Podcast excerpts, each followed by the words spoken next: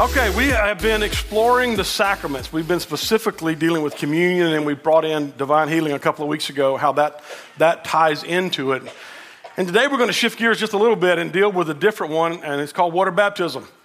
Um, you know, and, and I opened this series kind of talking about the ritual side of things in churches. And I know a lot of you that grew up in traditions where ritual is, is kind of the norm.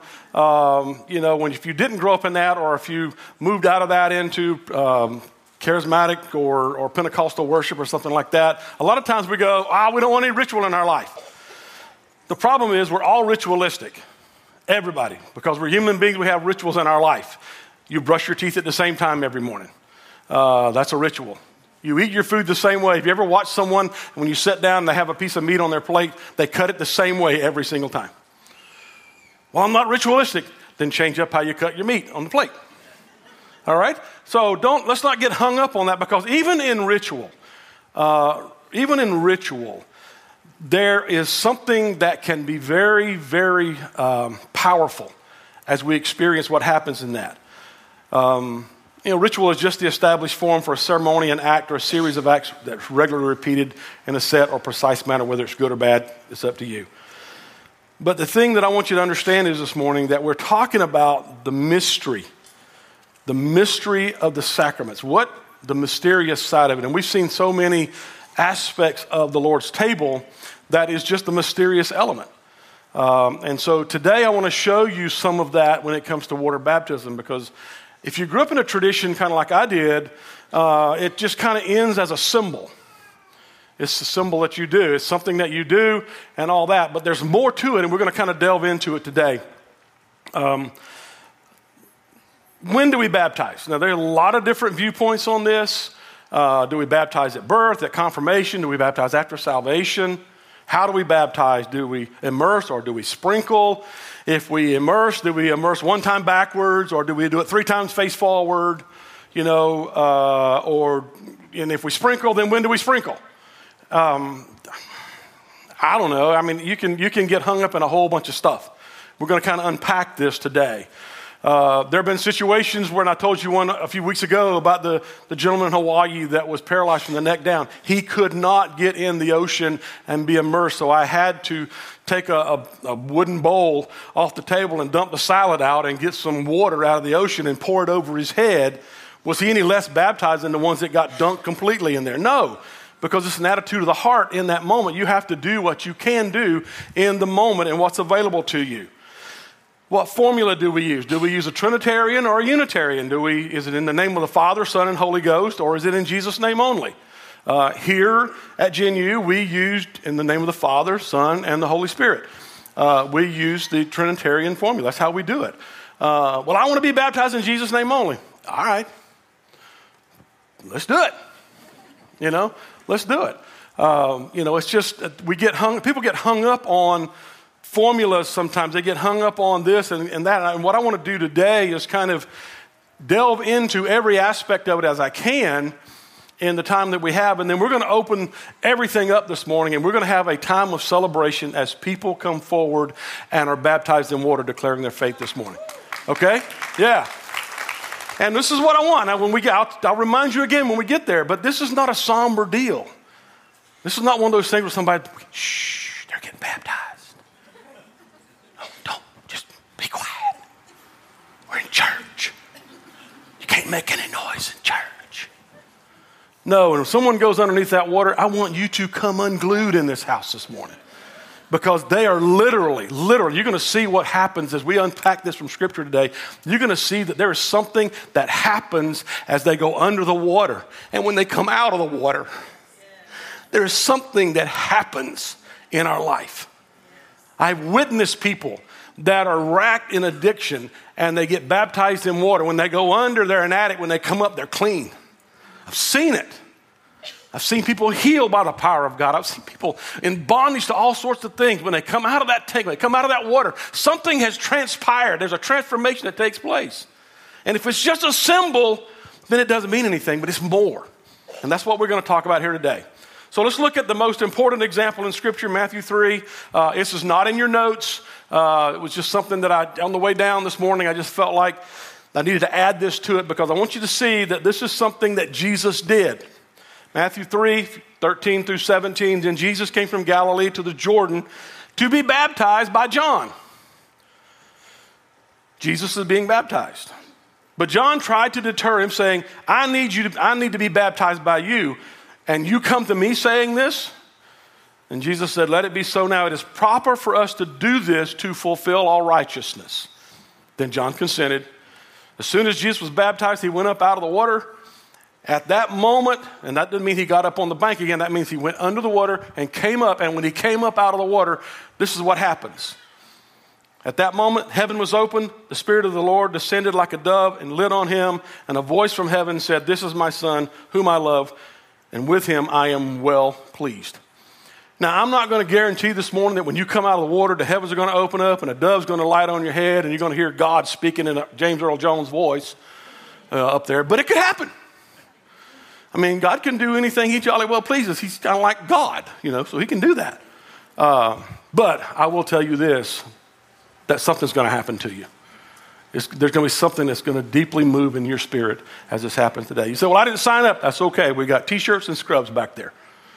And if you just don't want to wear the scrubs and a T-shirt, you got to wear your clothes. Okay, we're, we're not going to do that. Um, but you're going to go home wet, okay? But that's up to you. But you don't have to. We got stuff to take care of that. So there's four views pertaining to baptism. Uh, some of these you will know from your, your, your tradition, okay, however you grew up. The sacramental view. This is typically where the Roman Catholics and the Lutherans kind of fall in here. That is baptized. Baptism is a means by which God conveys grace. And by getting baptized, the person has their sins forgiven. So they tie water baptism with the forgiveness of sins. So if you get baptized in the Catholic or Roman, or Roman Catholic or the Lutheran faith, then they actually believe that baptism is what that, that act of grace that takes place there. It has the act or the power to convey grace. Lutheran view concentrates on the faith that is present in the person that's being baptized, uh, or their faith is awakened through the preaching of the word. That's the sacramental view. The covenantal view, all right, this is another viewpoint of water baptism, and that is baptism is a sign and a seal of God's covenant. You remember in the Old Testament that uh, Israel practiced the rite of circumcision. Circumcision is what identified Israel. It set them apart from every every other nation on the planet. If people wanted to convert and become, they had to go through the rite of circumcision or the act of circumcision. And the covenantal view is the New Testament version of circumcision through baptism. Is the way a person enters into covenant with God, and because you are baptized, then you actually unlock all the benefits of being in the kingdom of God. Uh, they use Colossians two as an example, uh, verse eleven. In him you were also circumcised with a circumcision not performed by human hands. Your whole self ruled by flesh was put off when you were circumcised by Christ, having been buried with him in baptism, in which you were also raised with him through your faith in the working of God, who raised him from the dead. So that's the covenantal view. The third view is the symbolic view, and this is where a lot of Protestants fall with this, with this viewpoint. Um, that it stresses the symbolic nature of baptism. Baptism doesn't cause an inward change or alter a person's relationship with God in any way. It is an outward indicator of an inward change that's already occurred in the believer's life. It's a public testimony, and it basically, that's where it's at. It's an act of obedience, but it's just your public declaration of faith. And it's interesting to note that in the Bible, you know, we do altar calls now. We ask you, anybody here want to get, you know, you want to know Jesus? Raise your hand. They didn't do that. That's not a that's not a Bible thing. That's a kind of a Western thing. Uh, actually, their public declaration of faith was water baptism. You come to faith in Jesus. You believe in Jesus. One actually, one place in Acts, they said, "Is there anything that hinders these from being baptized right now?" No. You know, and so they find a hole of water and boom, they go to dunking people. I mean, that's just what they did. Um, so the symbolic view. The church explains baptism this way. The church practices baptism, and the believers submit to it because Jesus commanded that this be done. And we heard him say that in Matthew there. He gave us the example by being baptized himself. We saw that. So baptism is an act of obedience, commitment, and proclamation, but is symbolic in nature. And so they're not bent toward an experience that something actually happened or an encounter that actually happens. So we've looked at three views. We've looked at the sacramental view, we've looked at the covenantal view, and we've looked at the symbolic view. The fourth view is kind of where I personally lean, okay? And it's called the dynamic view. Uh, it considers other viewpoints. In other words, I see, I see elements of each of these. And I think that there's some reality that's there, some truth that we can pull out of each of these, these, these viewpoints. But it focuses on the power that is inherent in the Holy Spirit's presence at baptism. That there's something that else that happens there. While repentance and faith have to precede baptism in the moment, in other words, you're not going to baptize someone that doesn't know Jesus, all right? But since faith and repentance precede the moment and new birth has already been experienced, water baptism is seen and can be seen as a moment when past bondages can be broken. When a commitment to separate from a past life of, of carnal indulgence and, and, and worldly living and all this can be separated and, and, and, and it can be situated in a way that, if you will, a spiritual circumcision uh, is symbolized in this thing. So the dynamic view sees both a witness, it's the way I publicly declare my faith, but there's something else. There's an encounter that happens when I go into the water, when, I'm, when I go under the water, when I come out of the water. Something happens in that moment, and it's an encounter that is orchestrated by the Holy Spirit so that something happens in the life of the individual. It is a dynamic moment. It's not just a time to get wet, okay? Something's going on in this. And I think we do a disservice to the to the act of baptism or the sacrament of baptism or whatever you want to call it when we just go, that's just a symbol or it's just a sacrament or it's just a this. Now, we can't we can't attach it to salvation because that's that's just non-biblical. We're saved by grace through faith, not of works, what? Lest anyone can boast. If you have to be baptized to be saved, that's the works righteousness mentality, and that takes away from the finished work of Jesus on the cross. Everybody okay so far? All right. So what is water baptism? Well, it is a public declaration. It's, it, is, it is that thing uh, of our faith in Jesus. It's an outward demonstration of what's happened inside of us as a transformation when we choose to follow Jesus. Now, now, we've already talked about this, but I will mention it again. You have to separate baptism from salvation. And this is where I, I differ with Roman Catholicism and, and the Lutheran because they, they tend to lend that and connect it to uh, their faith, their salvation. And I, you can't do that. Ephesians two, eight, and nine, for it is by grace you have been saved through faith. And this is not of yourself, it is a gift of God, not of works, so that no one can boast. Galatians three, so in Christ Jesus you are all children of God through faith. You're all baptized into Christ, you've clothed yourself with Christ. Now, let me ask you this question. Do you have to be baptized to go to heaven? Some say yes. Some say no. Or is it, or is it just, okay, you have to be baptized, you don't have to be baptized? Because if we say that you have to be baptized to go to heaven, then what about the thief on the cross? I mean, Jesus literally looked at the guy and said, today, you'll be with me in heaven. You'll be with me in paradise. He didn't say, okay, Rome, hang on just a second. Religious people, step aside. Take us down. We've got to find a hole of water real quick. We've got to get this guy under the water. Then you can put us back on the cross. Then we'll finish what we started. He didn't do that. He said, while he's on there, dying next to Jesus, he said, today, you'll be with me. So if we add, you've got to, then it just takes away from that whole thing. So no, you don't. But should you be? That's the question. I don't know if I want to get up in front of people and my hair's going to get all messed up, you know, and I don't know if I want to do that. Okay, I get that. But it is a public declaration. You know, it is a public deal. Um, I mean, I've baptized people in creeks and rivers. You know, I, I baptized my, my oldest grandson a couple years ago, and we saw the video of that debacle. You know, we're down in Turkey Creek, and, and I put him under the water, and I pull him up, and I lose my balance on the edge of the creek, and I slip, and I just fall right on top of him, and now he went down for a second time. Whop!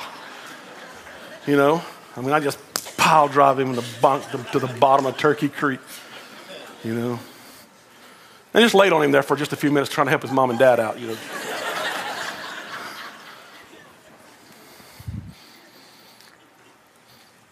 But it is a public declaration, okay?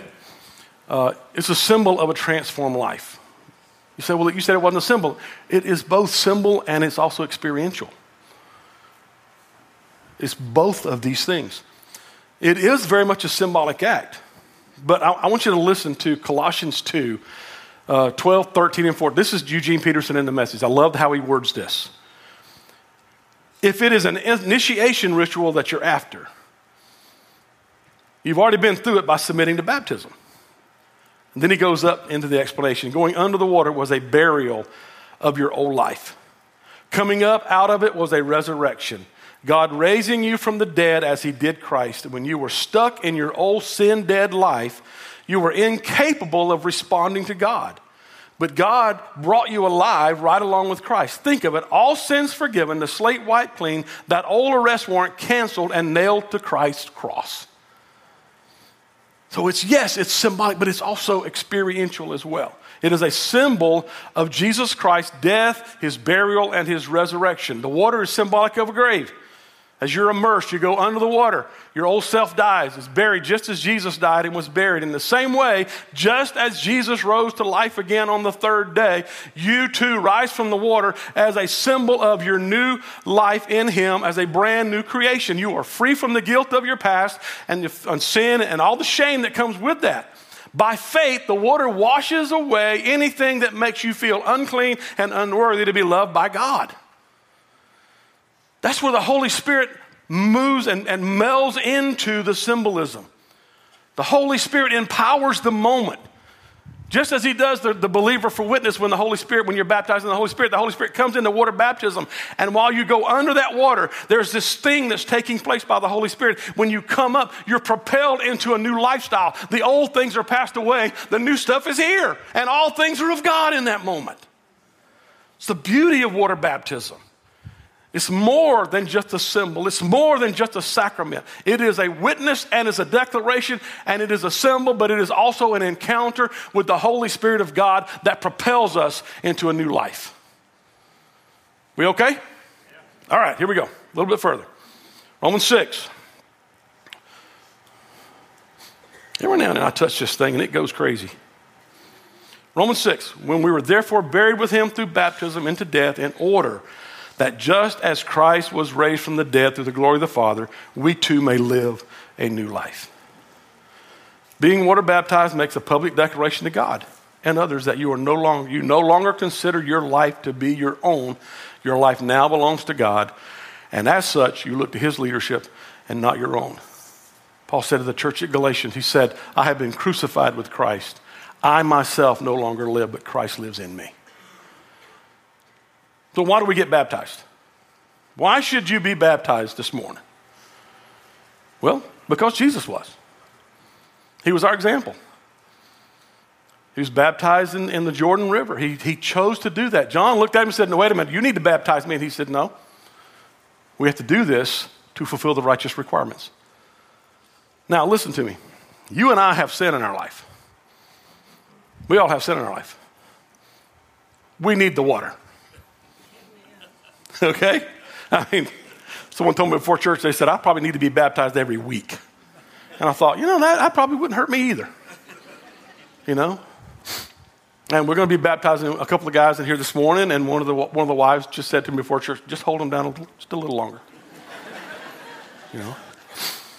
So I may put my foot on somebody. I don't know.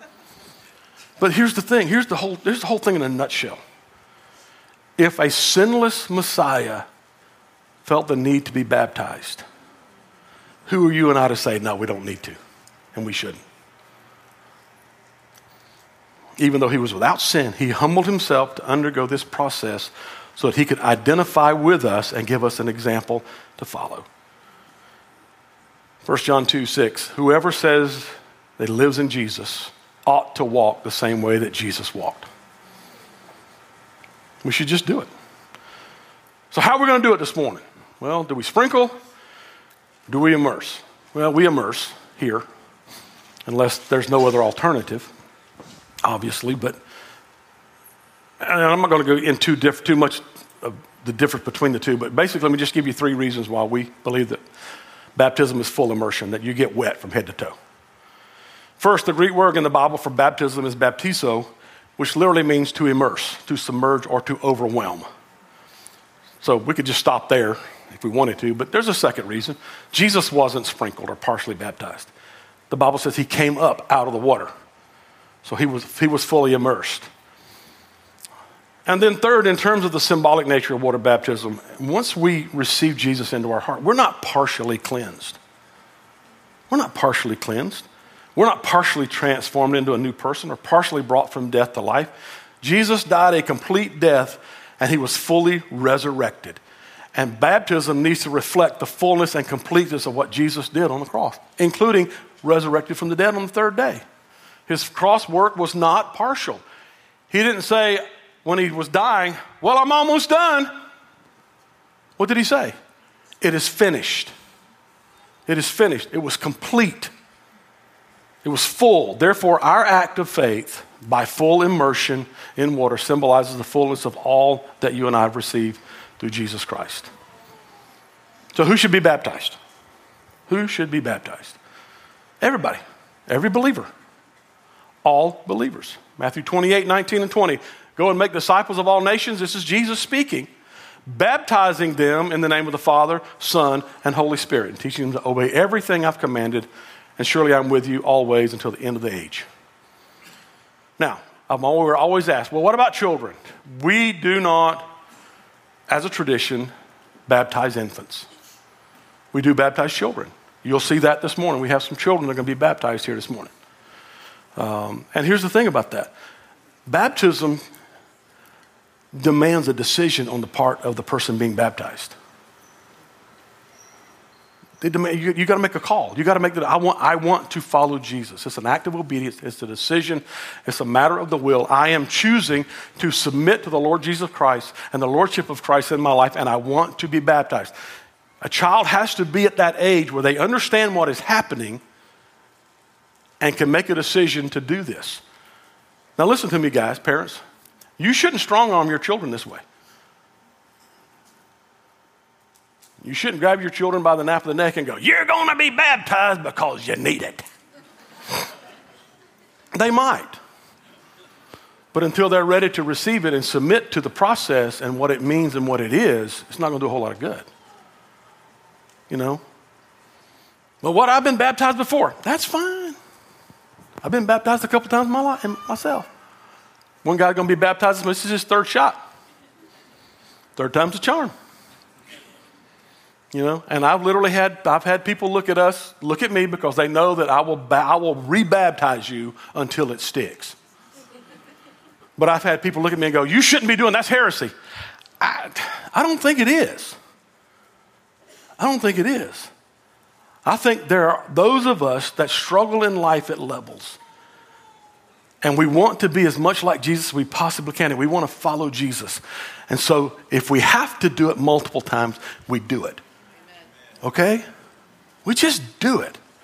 You know? People say, well, you shouldn't pray for healing more. You just ask God for healing and then just let it be. Because the, because the Bible says, don't be, don't let the, the multiplicity of your words and vain babblings and all that kind of stuff. I'm a firm believer in you talk and you pray until it happens. Same thing with water baptism.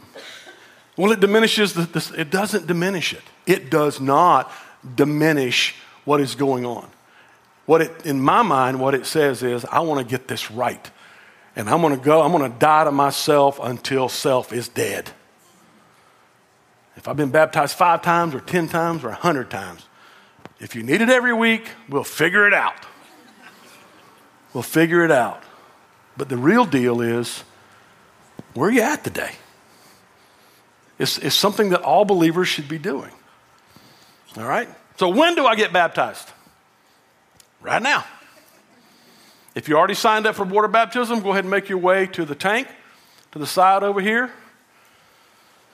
I think our children's ministry is coming in at this point. They're going to come in and be a part of this this morning. Let's give them a hand as they come in the back door.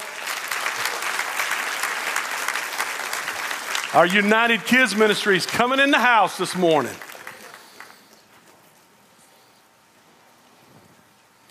By the way, Colby's the one that his wife said, hang on to him, get him, keep him under the water. And he's like, he said, he said, this is my third time, Pastor. Colby, what we said you got at, at was at birth and then at confirmation. Yeah. And today's going to be the first time you get dunked, right? That's right. It's going to stick this time. Bring it on. Now, here's the deal. If you're here today and you didn't sign up, move on to the tank. We got we got you covered, so come on. You want to be baptized in water? Just move on out that. Come on, come on, come on. Come on, give them a hand as they move that way. Give them a hand. We're going to do it this morning. Whew, not only do we have United children here, we have United students coming in the house in the back as well. Come on. Hey, Miss Marley. Hi, Pastor Phil. Hey, darling. How y'all doing? Good. Y'all ready to watch some baptisms? Yeah. All right. Good deal. Good deal. Good deal. All right. We're going to start off. I think Luke's going to go in the tank first. Now, remember, when they go under, what you going to do? Okay, you got to do better than that. When they go under, what you going to do, Gen U?